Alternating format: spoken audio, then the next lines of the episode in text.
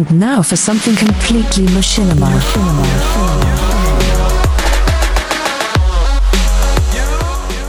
I'm Tracy Harwood, and I've drawn the short straw to be the lead co producer for this episode of the show, working with Ricky Grove, which, in all seriousness, is an absolute treat for me and hopefully our listeners too. Oh, Uh, here you. I'm joined with Ricky, Hello. uh, with Phil Rice, Hello. Uh, with, and with Damien Valentine. Hello. So, this is episode six. Do you know that's six months we've been working together on this now? Uh, can you believe that? Wow. Um, I certainly couldn't. Um, and hardly any arguments at all. And frankly, very little trolling. Uh, it's been an absolute pleasure. um, well, uh, maybe that's because folks don't really know how to get in touch. Um, so, Phil, would perhaps you like to remind folks how to get in touch with us? please? Absolutely. If you go to our website, completelymachinima.com, there's a button in the menu at the top that says talk. And if you click that button, it shows you all the different ways that you can get in touch with us. We do have an email address, talk at completelymachinima.com. Uh, we have, uh, you can text us on your mobile phone. Um, there is a voicemail option using reverb.chat. Use the voicemail, we'll probably play back and, and respond to your comment on the air. So if you're looking for a little shout out, that's a great way to do that. And we've also got a Discord server, which uh, is uh, little used, let's say. So we're, we've kind of put out as many, you know, different methods of reaching out to us. Of course, we're on Facebook, we're on Twitter. Um, we may prune those down in the future, but right now it's it's hey wherever you're at, if you want to drop us a line, give us some feedback, we would love to hear it. Um, some people have done so already, and it has shaped uh, the the direction of the show. Uh, maybe not in ways that, that are immediately visible, but we we read every bit of feedback that comes in, and we apply it and and uh, uh, try to improve the show for you. So that's the ways to get in touch with us, and we'd love to hear from you. Absolutely. Thanks for that, Phil. Um, so, as I said, it's great to talk to you as ever, and we've got a really packed show uh, today. Um, but we're going to think uh, think through things in a slightly different way in this episode. Um, we'll still be discussing news and films and and key things we think are relevant to machinimators, but with an overarching theme related to um, that all-encompassing concept. Lots of folks in game and non-game contexts are referring to as the metaverse. Um, so here's a bit of the backstory. Having drawn the straw, uh, I was desperately searching the net for some kind of hook for the show, thinking that Damien's Star Wars and space themed episode in June was going to be a really hard act to follow. I beg your pardon, that was in May, wasn't it? Not June. Uh, It was going to be a really hard act to follow. Um, when up popped this video by Captain Grimm, released on the 15th of May, called Did Classic WoW Live Up to Expectations? Well, as I sat and watched this, and frankly, you've got to be committed to do so because it's over an hour long. Um, I realised this is actually a, a quite an interesting film. It's not a story per se, but kind of a, a docu mockumentary uh, in which the narrator, Captain Grimm, discusses why he's returned to World of Warcraft Classic. Um, so he starts by going through the good old days of WoW, flashing some fab little Machinima classics up almost so quickly that their effect is to subliminally activate your machinima memory. One I immediately noticed was Lagspike Films' World of Workcraft, which was such good fun. I remember showing it uh, at a machinima festival, uh, several fe- uh, festivals, um, several years ago. I even recalled interviewing those guys about that little film, which of course was a parody of Office Life. Absolutely hi- hilarious, really, and I and I would still recommend it today. Anyway, Captain Grimm raises a lot of really interesting points about how and why the machinima community evolved, seemingly because creativity is really hard and meme making and let's plays are a lot easier to do. And whilst he's tying his points to WoW gameplay specifically, uh, uh, and in the end, I've, I felt his contribution was to highlight some of the key challenges faced in metaverse game environments. Some of those issues I think are relevant to machinima and filmmaking. But also, in turn, some of the challenges that he highlights are for the game environment, which is really pressured into continually evolving as a consequence of the community's response uh, to the the way people are playing the game, but also the machinima that's being created. Um, uh, and that I think is a really interesting um, phenomenon, so to speak. So, a few of the themes that emerge from his film, uh, which we'll therefore be touching on uh, during this episode, include things like why did people leave machinima and move on to memes and let's plays? Uh, and what are the implications for machinima making in metaverse games? Um, the use of mods, cheats, and assets in metaverse games versus single player, um, the role of community and the role of machinima in shaping communities, the responsibility of the game uh, or environment developer to, to acknowledge the role of community in machinima, and what's the best approach to making machinima in metaverse environments. So there you have it, the inspiration for episode six. But before we move on, let's take a moment to reflect on what a, a metaverse is, or at least how it's been defined, and also how they differ to open world games. Um, I'll start really. Um, done a bit of background on it naturally. Um, a metaverse has become known as a, a, collective virtual shared space with an enhanced physical reality and a physical like persistence.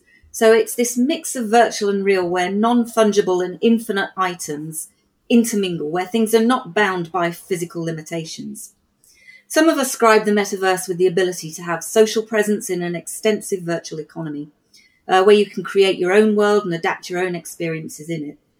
Others refer to it as the future of the internet, where augmented and physical realities are merged, where creativity is decentralized rather than controlled by a game publisher, say. Some suggest environments such as Fortnite and Verbella are basically 2.5 dimension, uh, and only those space enabled uh, spaces enabled through VR render them 3D. Others suggest we're already living in a metaverse. Well, of course, the term was first coined by Neal Stephenson in his 1992 sci-fi novel Snow Crash. But since then, we've had 30 years of technological advancement dominated really by a few key organizations, although much of what people talk about, virtual reality, for example, um, I think predates it anyway. So much of what we're talking about is merely science fact catching up with science fiction. Or is it? Um, there's a nice little summary of the different thought leaders' perspectives on what a metaverse is and, and what it isn't, um, which has recently been published in Forbes, which we'll share a link to in the show notes. And then, of course, there's this really interesting antitrust trial that's going on at the moment where Apple and Epic are embroiled in this court battle debate, um, arguing the difference between an app and a game, ostensibly because of the fallout between them over Apple's top slice store platform fee, which Epic tried to overcome by designing its own platform for processing in app purchases in order to avoid paying said fees. What's emerged, however, is this really interesting discussion about whether these metaverse type environments are actually games. Um, Apple has, has argued, for example, that Roblox Roblox isn't a game, but an app or a platform with games in it. And of course, Epic's view is that Fortnite isn't a virtual world, but it's a metaverse, a social space where, yes, there are battle royales, but also party royales and creative modes where those party goers and creators can do their own thing within constraints, of course. Fundamentally, however, the whole thing uh, strikes me as a, as a sort of um, the kind of behavior that you would see in an oligopoly market where just a few key players are dominating the c- control of what's going on. We'll include a link in a, in a recent article in The Verge which sums up the trial as it stands at the moment for you. But let's not forget the term metaverse was widely bandied about when Second Life launched back in 2003, as residents began living virtual lives in emergent spaces and places on a grid that they either built or bought from other residents, and where trading in virtual assets has continued to evolve ever since. It's actually really quite timely to mention this too, because of course Ebbe Altberg, the much respected uh, CEO of Linden Labs, passed away only a couple of days ago as we're recording this on the 4th of June. Uh, he'd taken over from the original creator, Philip Rosedale. Um, and I recall doing an interview with, with Ebbe um, for a project that I was working on back in two, um, 2014, where he'd only been in post for a few months. He said at the time that Second Life is a creative environment which was all about empowering creative people to create incredible experiences within Second Life. That Second Life is not just a game, but a storytelling platform where stories can be told in real time, effectively as they are being created and also experienced or thought through and produced. So it's a space where he saw that um, is very much about expression. He described Second Life as its own country and explained that Linden was not in the context at all, um, but that their goal was to facilitate all these different subgroups of users to do their thing in the highest quality virtual environment that they could make possible. Furthermore, he didn't see the competition as being other virtual worlds, or I don't know if you recall, at the time they were um, bandying terms such as mirror worlds back then. Um, but I think they're now called um, digital twins, um, which seems to come through as, as more of a concept that we're seeing in the media. Um, but he saw the competition as being Facebook, uh, not not these other environments, which I think is quite interesting, and and probably borne out now when we look at Facebook maps and things. So for Ebbe, machinima was central to Second Life, and fundamentally it was a way of documenting virtual experiences as well as recording and telling new stories in those virtual spaces, much like one would make a film in the physical world. And let's contrast that briefly with a definition of an open world game. This is where the player can explore the game's objectives more freely. And as we know, games are a set of rules within a fictional world in which action is structured and narrative is performed. The rules basically prevent access to the narrative. Um, the better you get at navigating the rules, the more the narrative reveals itself to you, and so on. But in open world games, narrative takes on much more of a, of a prominent role, not, not least because that fictional environment itself tends to be huge. So, for example, the size of the world in Second Life was estimated to be around 1,600 square kilometres in 2015. Would take you approximately 23 days to walk over as an avatar. Uh, and that compares to Red Dead Redemption 2 now, which, which is estimated to have approximately 75 square kilometres of um, landmass. But these pale into insignificance um, when you compare them to things like Minecraft, which is legally defined as a game, uh, which has an estimated surface area of, can you believe this, 4 billion square kilometres. That's seven times bigger than the Earth. It's absolutely astonishing. Hmm. Anyway, let's hear from Damien, who's got another really interesting way of looking at these environments, using slightly different terminology to that which I've just been using. Damien, over to you. Okay. Um, so even though I'm going to use different terminology, it's it's kind of touching on a very similar subject. So the, there's two kinds of online worlds, uh, MMOs. Uh, one is the sandbox game, and then you've got the theme park game. Um, so something like World of Warcraft or Star Wars: The Old Republic is very much a theme park game because you create your character and you you start. It puts you in your starting location. It says, okay, you, need to go here and take this first quest, and then you do that, and then you go on to the next one, and it it basically guides you through it, much like you would if you went into a theme park it would you know you kind of guided and have this curated experience um, through the game world they've created, and typically players don't really have any control over the environment itself. Like you can explore it and you can interact with characters and interact with each other and, and so on, but they don't have a lasting impact on the world, other than just going through it and experiencing it. You know that you can buy things and your character evolves and, uh, and you level up and you get um, more equipment and, and so on. But um, the next person who joins five minutes after you will see no different. Um, you, they won't see any change that you've made as you've gone through and done your thing. Whereas in a sandbox game, again, you create a character and it puts you in the starting location, wherever it may be, and they say, "Well, have fun," and you're not really guided in any direction. It's just you can do what you like. And a lot of these games, players do actually have the ability to uh, influence the world. Um, uh, Eve Online is a very famous one because uh, every so often you hear these stories about how um, some you have all these sort of player-run corporations and they control different parts of the, the, game world and they have wars with each other and it, um, some of these wars can get so intense that it's the whole server can't handle it, and so everyone, even if they're not involved with this battle, they're far away from it in the game world. They're still feeling experience of it because the, the server can't cope with all this happening, and you get these stories about how um, someone will spend months of real time infiltrating their rival uh, corporation and bringing it down. And then when that when that comes down, all the other corporations kind of dive in to try and grab what they can, which leads to more wars and things happening. Uh, and the corporations can build space stations, um, which can be then used for trade and upgrading ships, and players can visit them.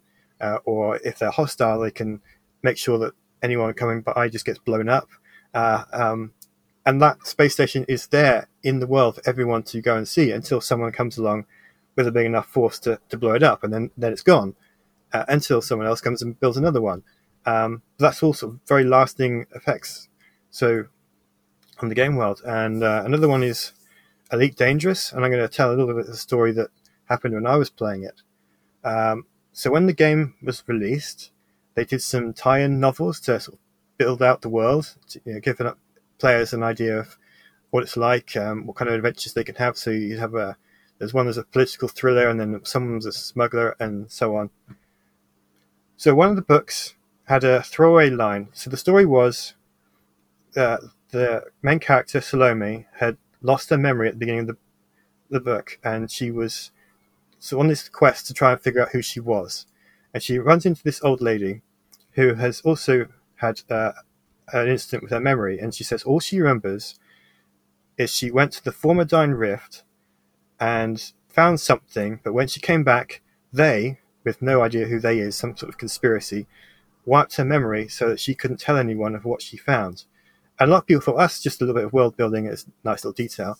But then the author of the book said, actually, there is something to go and find in the Formidine Rift, which then meant players would then go and try and find it. And Elite Dangerous simulates the entire galaxy at full size. So this Formidine Rift is very far away from where a player starts, so it's a very long journey to get to it. And it's a huge region of space that's not really defined on any of the in-world in-game maps. So you just have the vague description from the book of where to go and look.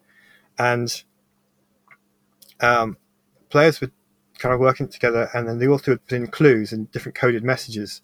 And so we were all trying to figure out what these coded messages meant as and trying to find this uh, thing. And about three years after the game was launched, we actually found this thing. Um, so there's some bases on planets that you have to find. You can't scan the planets; you have to physically fly over them and look down. Um, over the entire surface of the planet, which it takes hours and days because they're full size planets, and you have to find something that's just pixels wide. Um, sounds so, the uh, ultimate tedium. yeah, and there are four of these bases, and once you've got all four of them, there's you can scan them once you're there. You land and you get out, and you, you can scan the buildings, and you get these messages, and you have to have all the messages to figure out the coordinates for this final puzzle, which is a derelict spaceship with this um, warning saying that uh, there a secret uh, organization was um, trying to find out find inhabited planets that um, were far away from anywhere else because they knew something bad was coming, um, which turned out to be an alien invasion. And all of this was happening. Um, so what the author then did was he wrote a second book, and he incorporated all of the player actions into the story of the book. So when you read the book and you're getting all these player names of um, that played a big part in it, um, someone who the first person who encountered one of the alien ships, uh, he was in the book, and it's his name uh, in the book as well. So he's now part of the lore of the game world, uh, just because he was randomly the first one to find an alien ship. Hmm. Um, and then the story, the Salome, the character from the first book, is in the second book as well and he held an in-world event where she was going to reveal the secrets of the secret message from the ship we'd found, but she had to get to the space station to transmit it to all the um, inhabited planets. So the some players decided they were going to help her, and then other players decided wherever she's secret she's going to tell is probably dangerous, so we want to kill her so she doesn't disrupt civilization. So you have this kind of conflict between two groups of players, and um, I decided I wanted to help her, and so this whole uh, military style organization was put together, and so we were given very specific um, designations, and you had to be here, and this is what you had to do, and it's all very strict. Uh, and so I did my part. Uh, she went past where I was defending, and then we all kind of followed her.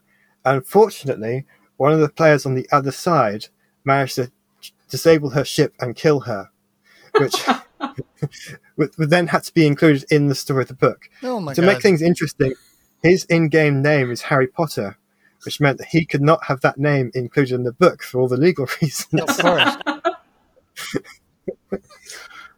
But um, that's the kind of thing you get in a sandbox world, uh, which you won't get in a theme park um, kind of MMO because this this was all happening. It can only happen once because once it's happened, it's happened. Uh, but in a sandbox, you won't get that. And there's nothing wrong with that. It's just two different experiences. And I know that some people prefer the theme park mode and some people prefer the, the sandbox uh, environment. And um, I just wanted to share that story of something that happened. It's a great story. And as far as yeah, and as far as cinema goes, with the theme park um, world, you can go in and you can explore it, and you know that the environments you find are going to stay fairly static until a big update is released by the developers, and you know that's going to happen because they'll announce that this is the new expansion that's coming out, and this is what it's going to do.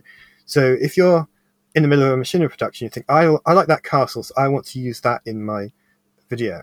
You know that's always going to be there. So if you're spreading out your production time over days or weeks or months or whatever it is, you know that that's always going to be there for you to use um, whenever you log in. You don't have to worry about anyone messing it up.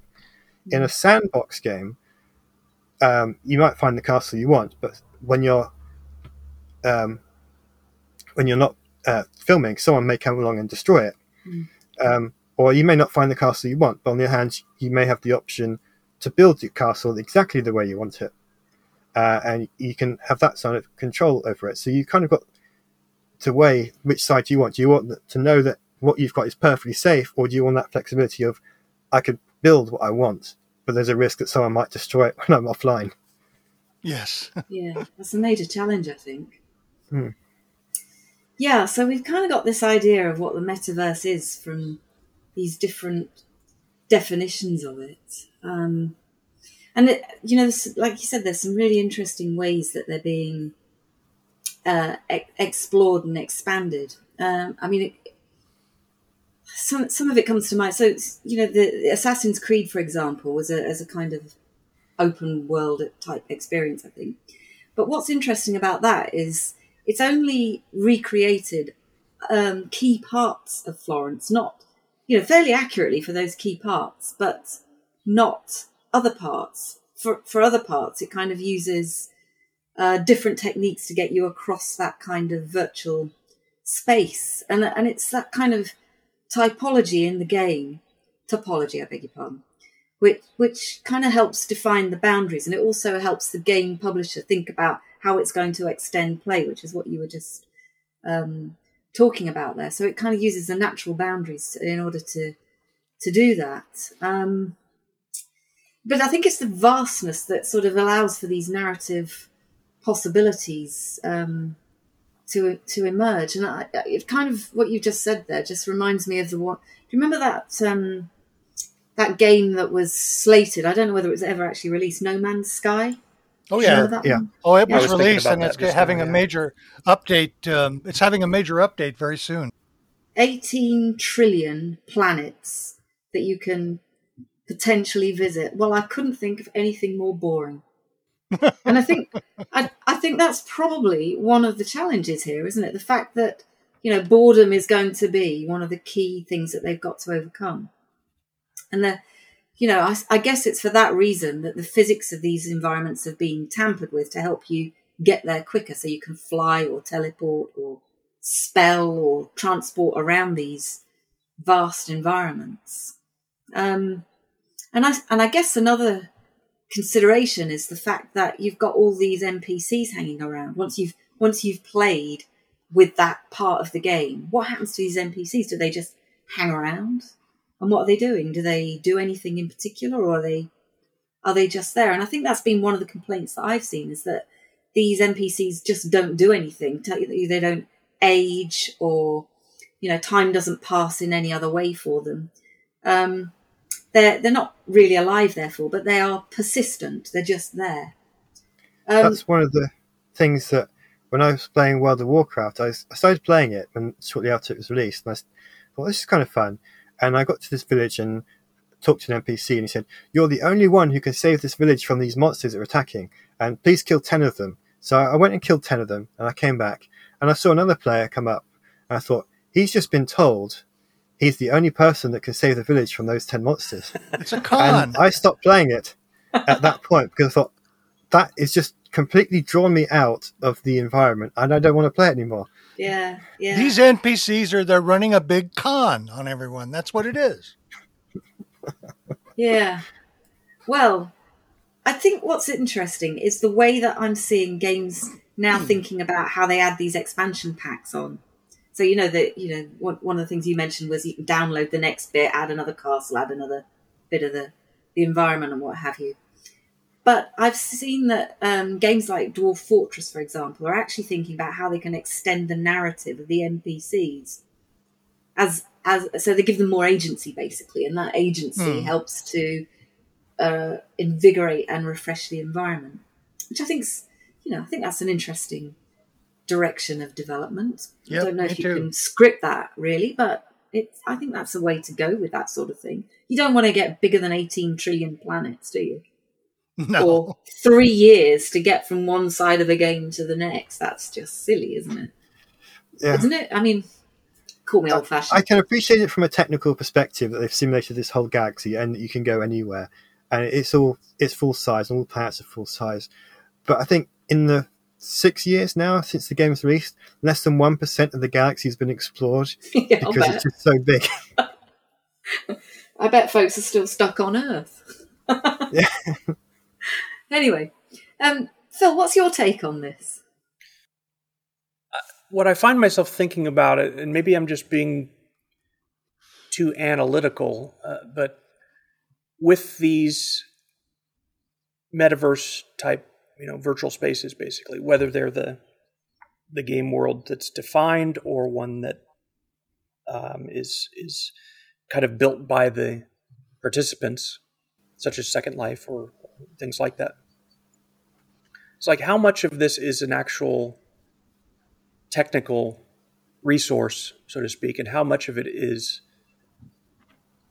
And this is perhaps what the big companies are really fighting over, because if you if you break down Second Life, for example, just in technical terms, it's a bunch of servers, and each of those servers designates a certain amount of the virtual geography, and then players can you know interact with that and and build things or buy land or that kind of thing. The sandbox game probably works in a very similar fashion, except using the NFT stuff.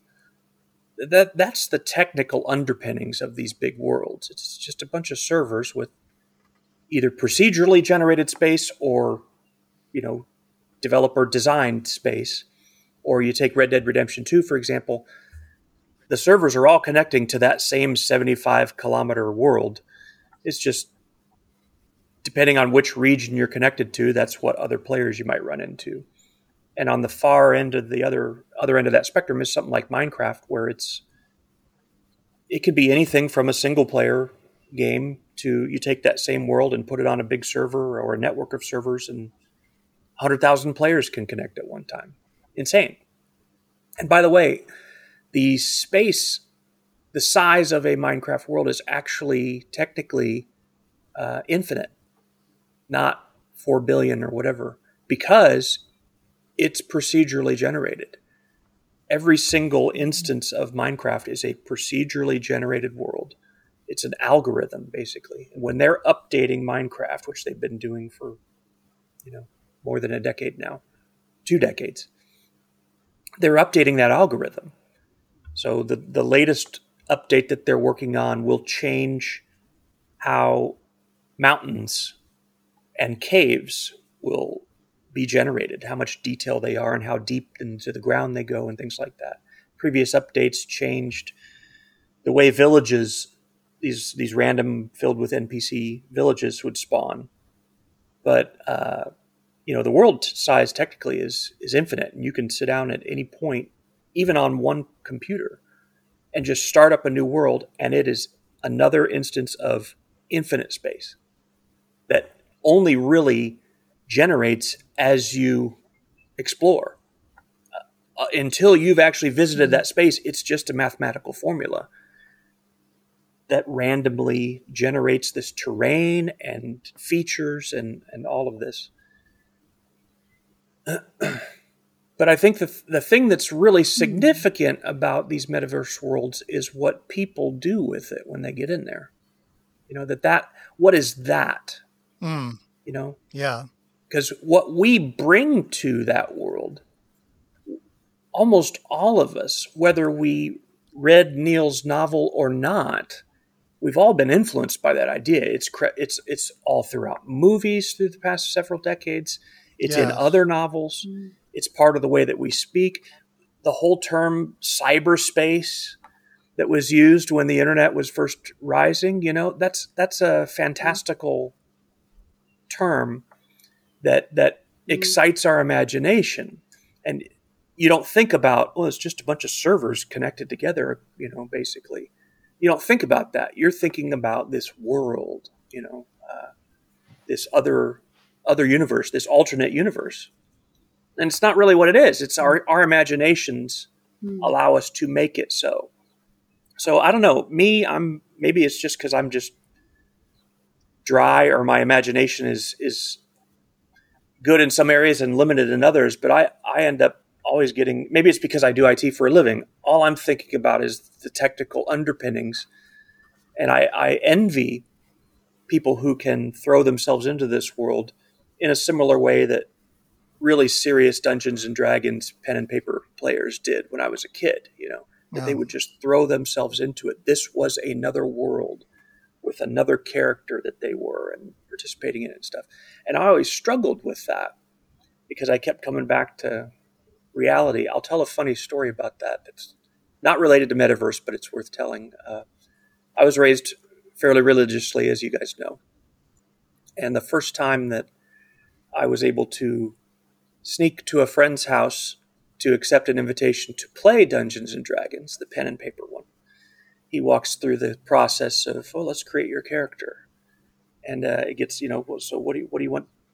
What what race do you want it to be? You know, you got elf or dwarf or you know the choices were, and it gets down to this point. All right, well, so what what god do you want to uh, be devoted to? And of course, I just said, well, God. You know, capital G God. No, no. And he's just like, he was so frustrated. He's like, no, you you can't do that. You've got to pick one of these. It's got to be Thor or this or that. Well, I, I'm not doing that. And again, it was that I was so hooked into reality that I, I I couldn't even allow myself to. Okay, let's just this is fantasy. Let's just take this on. And I think th- that people who have that level of imagination, who are willing to throw themselves in and be immersed, they're really they drive this you know the imaginations of those people hmm. really drive this and, and so really be great make these worlds happen yeah because when it's a sandbox type mm-hmm. world like damien was talking about when it's not a theme bo- theme park world that's been defined for you by whoever the software disney is it's the players that Yeah. create things and and create stories really. Uh, and uh, yeah and and so that's a thing that i think that people would do regardless of what the technical underpinnings are. They would want to do that. They would want to create together. And and, and what is that you know? That i think is what these companies are ultimately it seems to me that, that that's what they're fighting over ownership of. Because they can't think of anything except that it's some kind of a commodity to turn into money. And so they're fighting over this thing that's not Yeah. a thing really. You know? I mean it's real hmm. but not in the cash sense you know so uh i don't know i'm, I'm kind of meandering i didn't, didn't i don't have some great point here but i'm just kind of just that's that's where my mind goes as, as I we're talking about it. these Well, you've made a lot of great points. Yeah. Yeah. well thank you Yeah, I mean, what you've said there is that share of time is the key here. Yeah. yeah this really is it seems like it's it's that this thing presented an opportunity but ultimately it's it's people, you know, melding minds and making these things happen is, is the interesting part. Um, Ricky, what's your take on this? Well, I've been thinking a lot about um, the subject since you uh, wanted to make the podcast sort of center around it. And a couple things that Phil brought up I wanted to emphasize as well is that the impact of Neal Stephenson's Snow Crash was really, really big in the science fiction community. So much so that it became a kind of cultural, it changed the cultural zeitgeist in a way that was picked up again by Neuromancer by William Gibson. Um, all of them talked about this imaginary world, this this metaverse essentially, and I think the yes. the, the way that Stephenson organized it is the way that the pattern that we've been following, and that happens a lot, and that that brought me to thinking about well, isn't the the impetus for world making hasn't that been with us since we started telling stories? I mean, if you go back, mm. Dante's Inferno is a world making episode. I mean, you go from the Inferno to uh, the um, to what's the next one after that?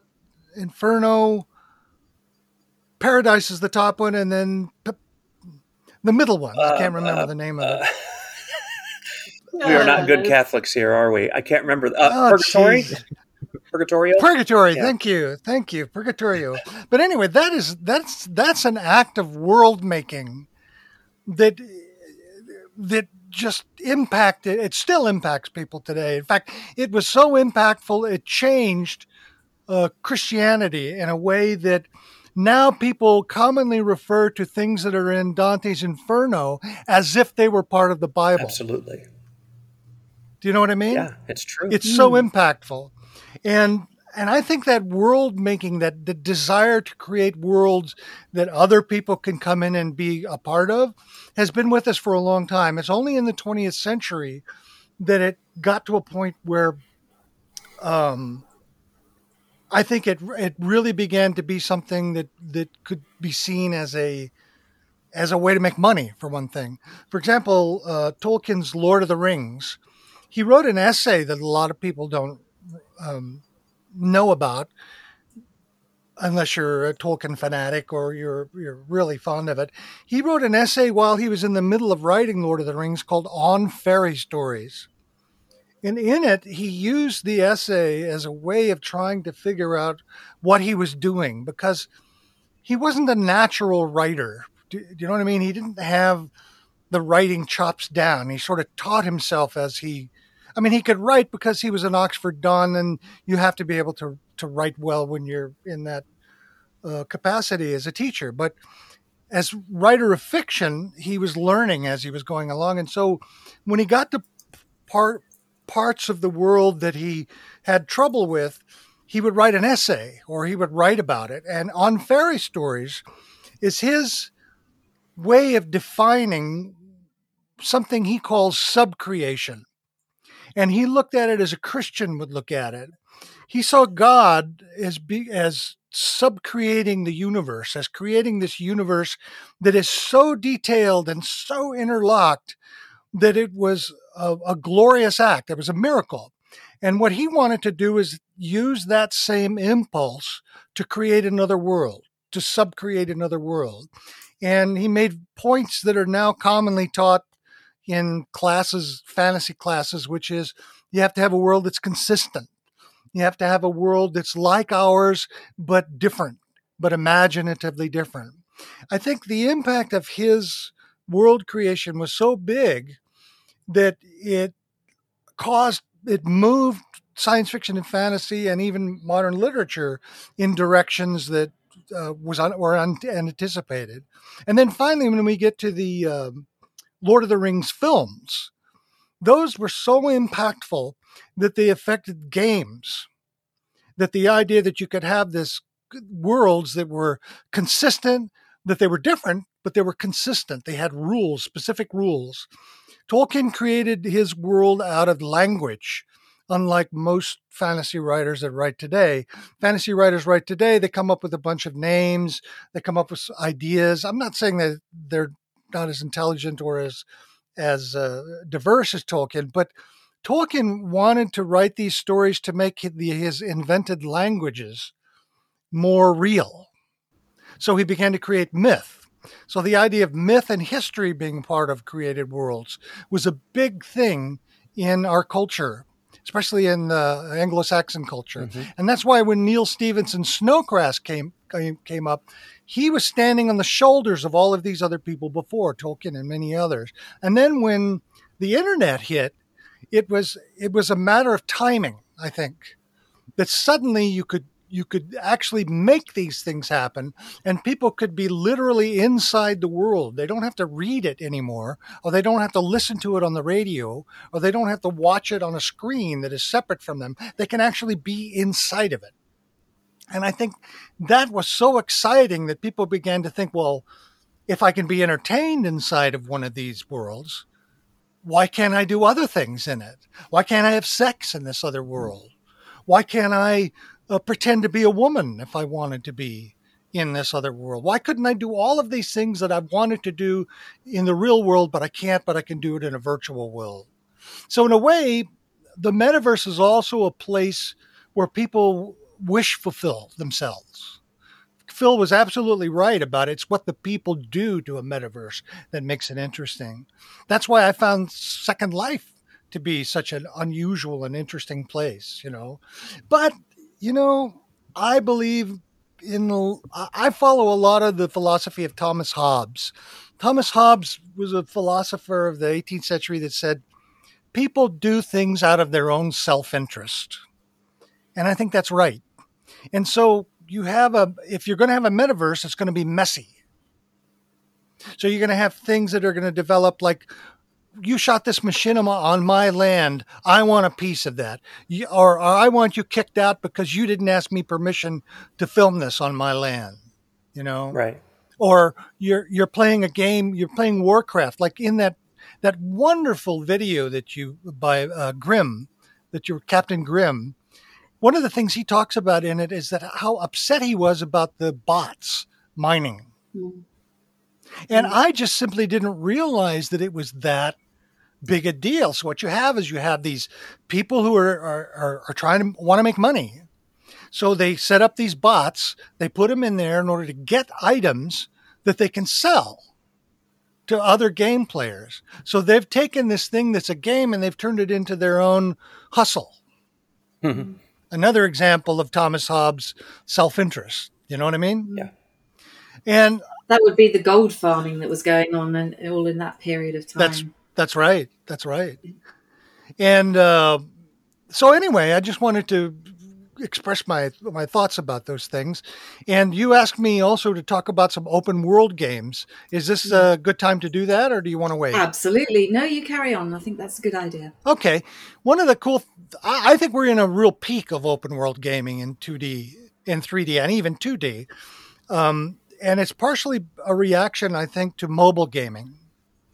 Mobile gaming is, a, is on a very small scale, and open world games provides a breadth of experience that is longer, more in depth. For example, oftentimes people will ditch a linear action game that you can finish in 10 to 20 hours and you'll go into this big sprawling epic that's 100 or 200 hours more to get through Plus, it's much easier to do downloadable content on an open world, right?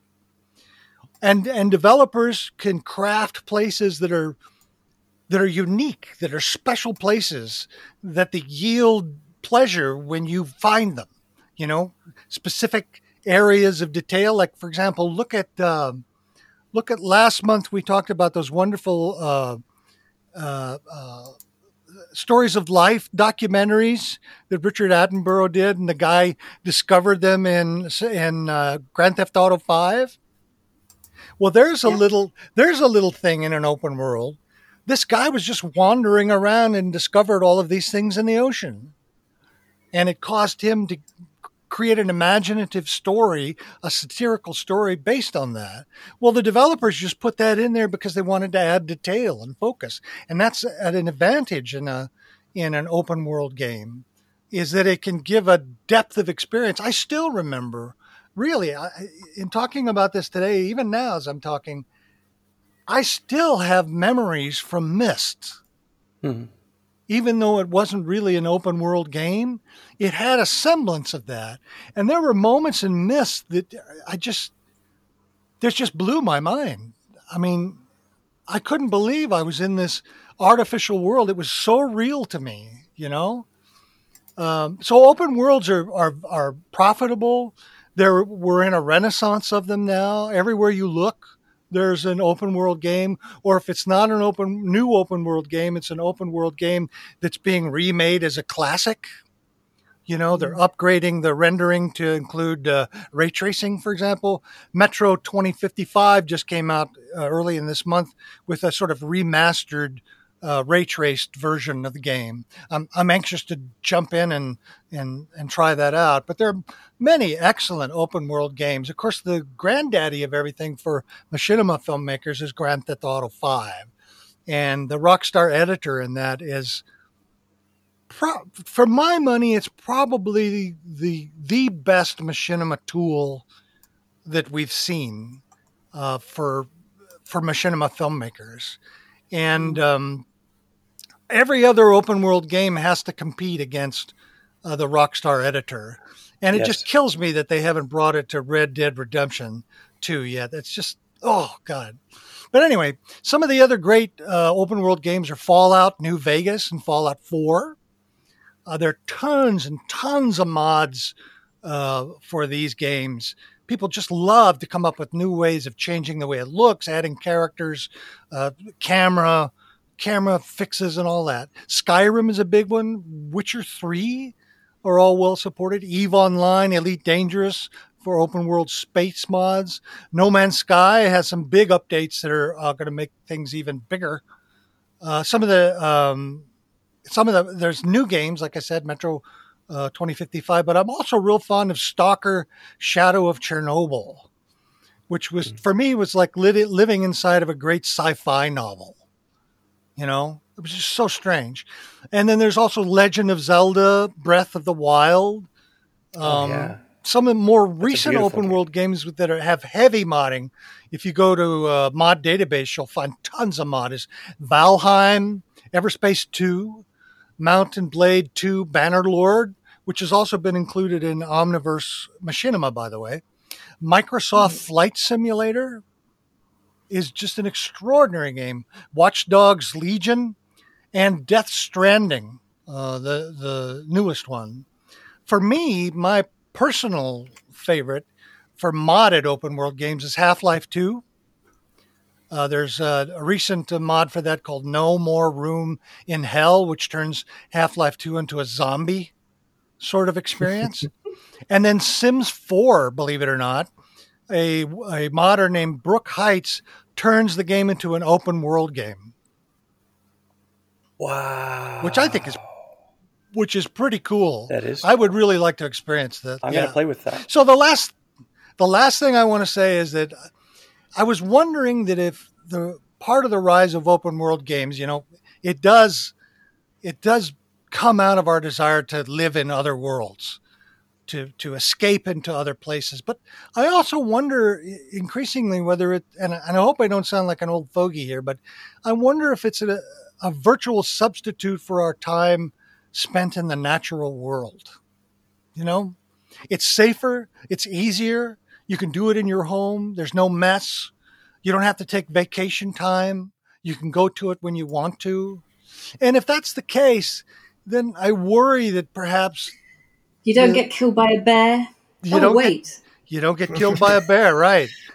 So, I, I again, I don't want to sound like an old fogey, but I wonder whether that push towards the virtual metaverse is sometimes a an excuse for not doing the harder thing.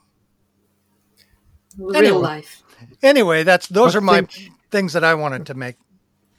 Well, You in this past that- year, I, Go. I was going to say, in this past year, having that way to escape to other worlds has probably been very helpful to a lot of people because obviously Oh yeah, we can't ju- go anywhere or do anything. So of course, of course. um, in times like this, it, it's really good. But I do get your point of if it is easier to escape into a virtual world rather than make changes to your real life that might make things better.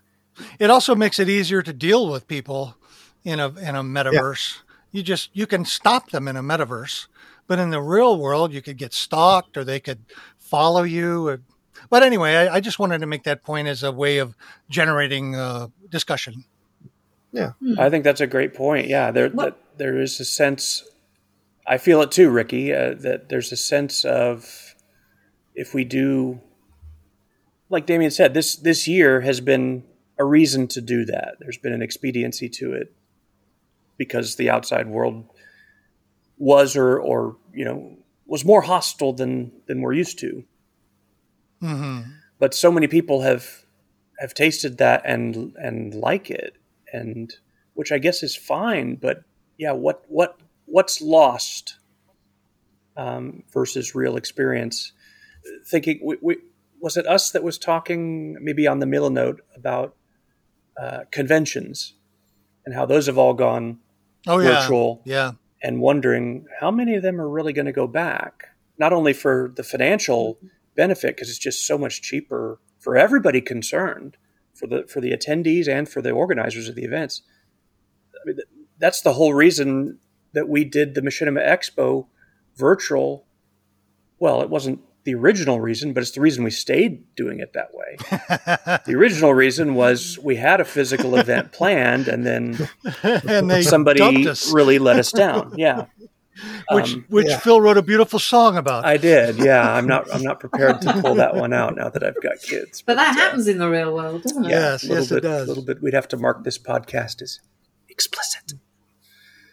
My wife and I were watching uh, some some show on on Hulu the other night, and this ad comes up, and it's this looks like a millennial couple that they've done this thing where they can order food online, and it comes and it's just a meal, a stack of meals they can just put in the fridge, and then they pull it out and. I, I assume heat it up in the microwave, which you know between you and me, but yeah, right. It's these chef prepared, you know, meals, and they pull them out and then they eat them and then they both look at each other with like this moment of rapture and say we don't have to cook anymore as like this final thing of we never have to cook for ourselves again and i'm and i me and my wife oh, just looked God. at each other it's just like man how, what how bad are they at cooking that that some microwaved meal feels like a step up you know so but yeah, but it, it yeah. kind of rings with that same sense of once you taste this is this is human nature. I'm this way. We're all guilty of it. I think that you taste convenience that's of of that level. It's hard to go back, but something gets lost along the way, and that's not to poo poo yep. um, metaverse worlds at all. It's an it's a it's a wonderful development, and the, the types of collaboration that are possible for per, for fun purposes and for business ones and for creative ones. It's wonderful, unprecedented expediency with which we can collaborate together and get things done. I mean, look at what we're doing right now. You know? Yeah, yeah. We're in completely different parts of the planet and it's it's amazing stuff. So there's certainly no reason to be a grumpy old troll about it like I'm being. But I find myself going to the same place you do, Ricky, of just this sense of eh, there's there's another side to this, something. you know, which mm it is what it is.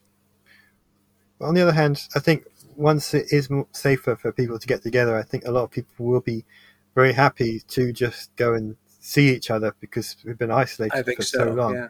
Like um, a week ago, um, I met up with one of my friends who lives it's about 17 miles away, so it's not that far away.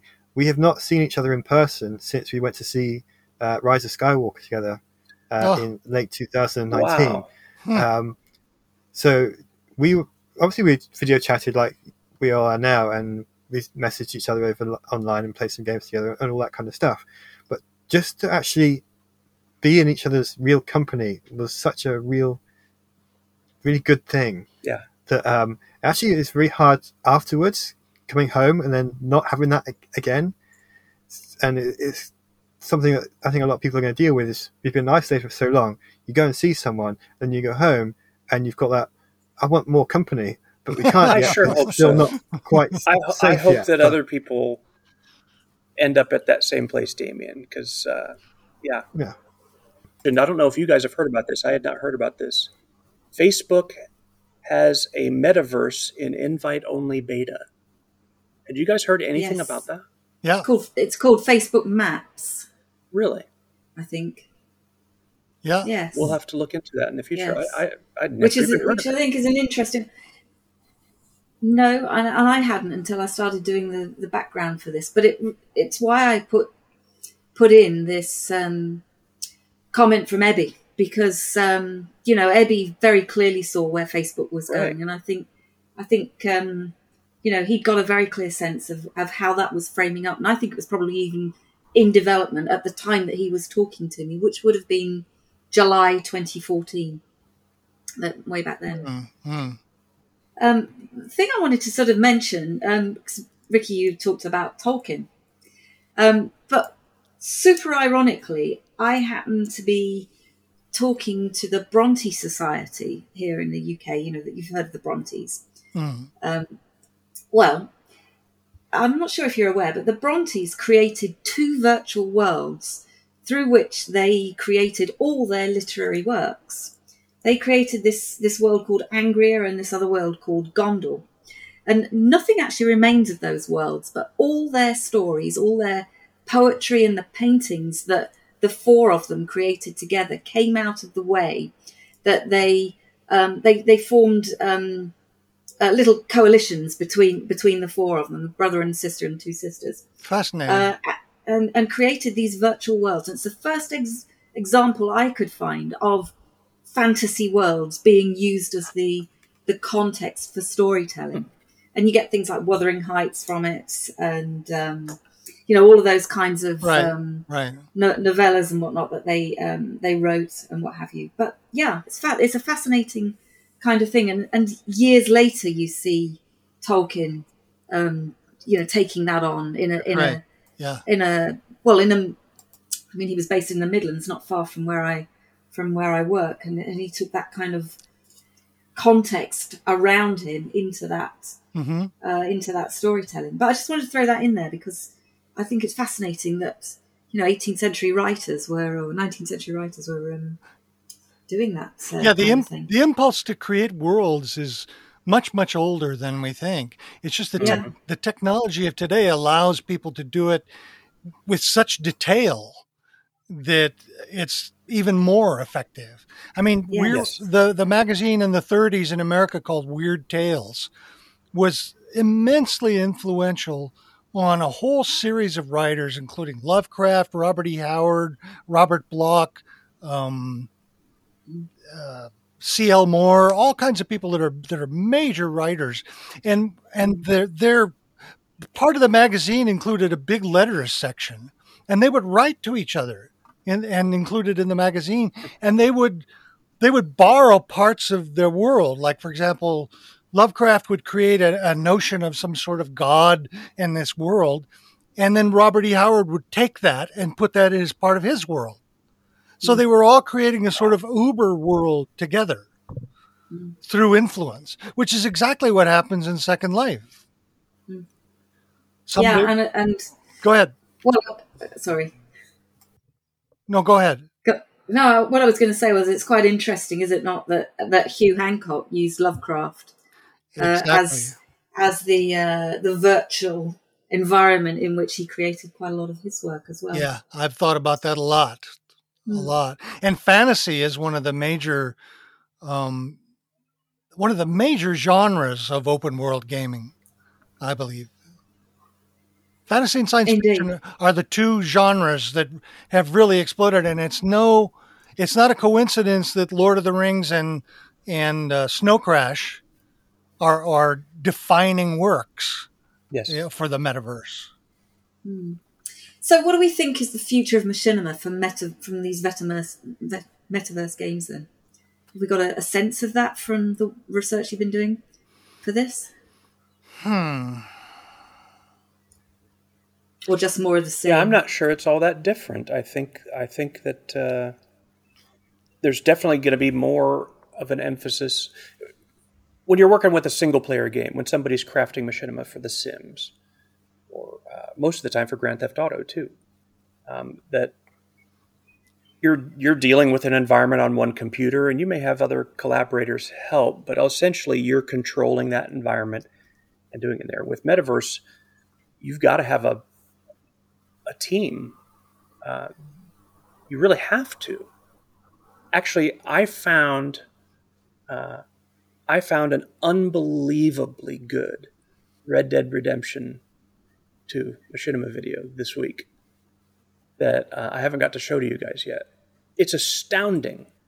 And when I saw it, I thought there must be uh, some kind of machinima creation tool that, that has just eluded us because it's so good. And it, it turns out it was 100% made in Red Dead Online with no mods. You can't use mods in Red Dead Online. No mods. All filmed live from a person Wow. and a, a huge team of multiplayer people. And even in the comments on the YouTube video, someone asks, How the heck did you do this? Because nobody knows. Nobody knows how to do that. He just says, A whole lot of people, and we just had to work really hard to just coordinate things. All choreographed. Yeah. And you, yeah. I'm telling you, when you see this, it's going to blow your socks off. It's unbelievable. Oh wow. So that really, that's the kind of Oh, I can't- the, that's the kind of machinima uh, creators, I think, that are going to thrive in this environment is people who have figured out how to rustle together and hold together and coordinate a team. Um, and that's exciting because uh, there's. I was actually reviewing today. Uh, was thinking about doing it as a preview for the stream. I went through the old list, Ricky, of all the the films that we have uh, from Machinaplex back in the day, right. which there's nothing in there that's not at least 15 years old, I think, um, and dating all the way back to you know Paul and Frank doing apartment hunting. Um, and I was looking through the whole list of about two dozen films in there, thinking, all right, let's pick out ones that really highlight uh, that multiplayer was involved. You know, so maybe they weren't in metaverse games necessarily, but there was definitely a multiplayer.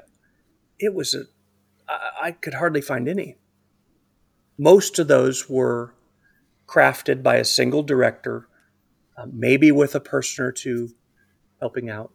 Um, but these large scale uh, productions, some of which we've reviewed in previous episodes of this show. Tracy, you had one that was done in one of those medieval, uh, uh, I can't remember the name of the game, one that basically specializes in Oh, these yes. big medieval battles.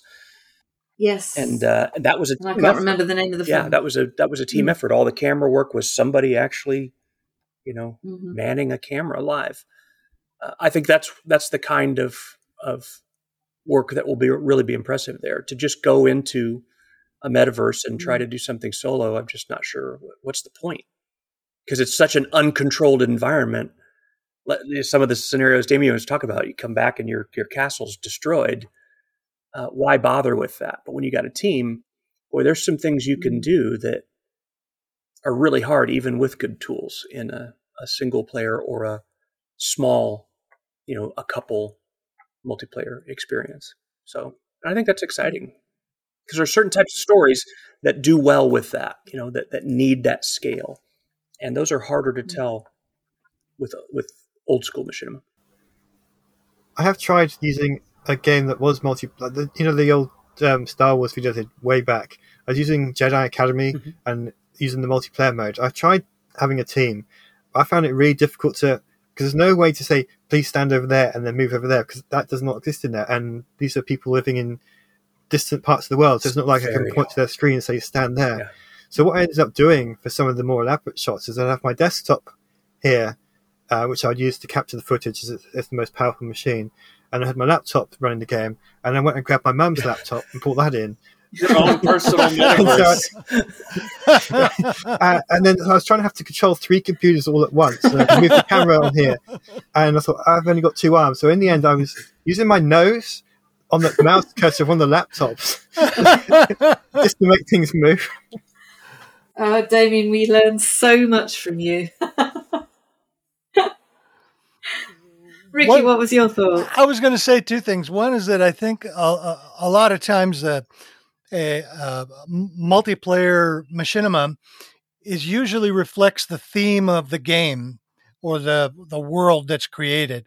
So, for example, if you Grand Theft Auto, what do you have nine? You know, every day when I go to YouTube and I type in machinima and say today or 24 hours, I'll get 99% of the machinima is cops and robbers or noir machinima.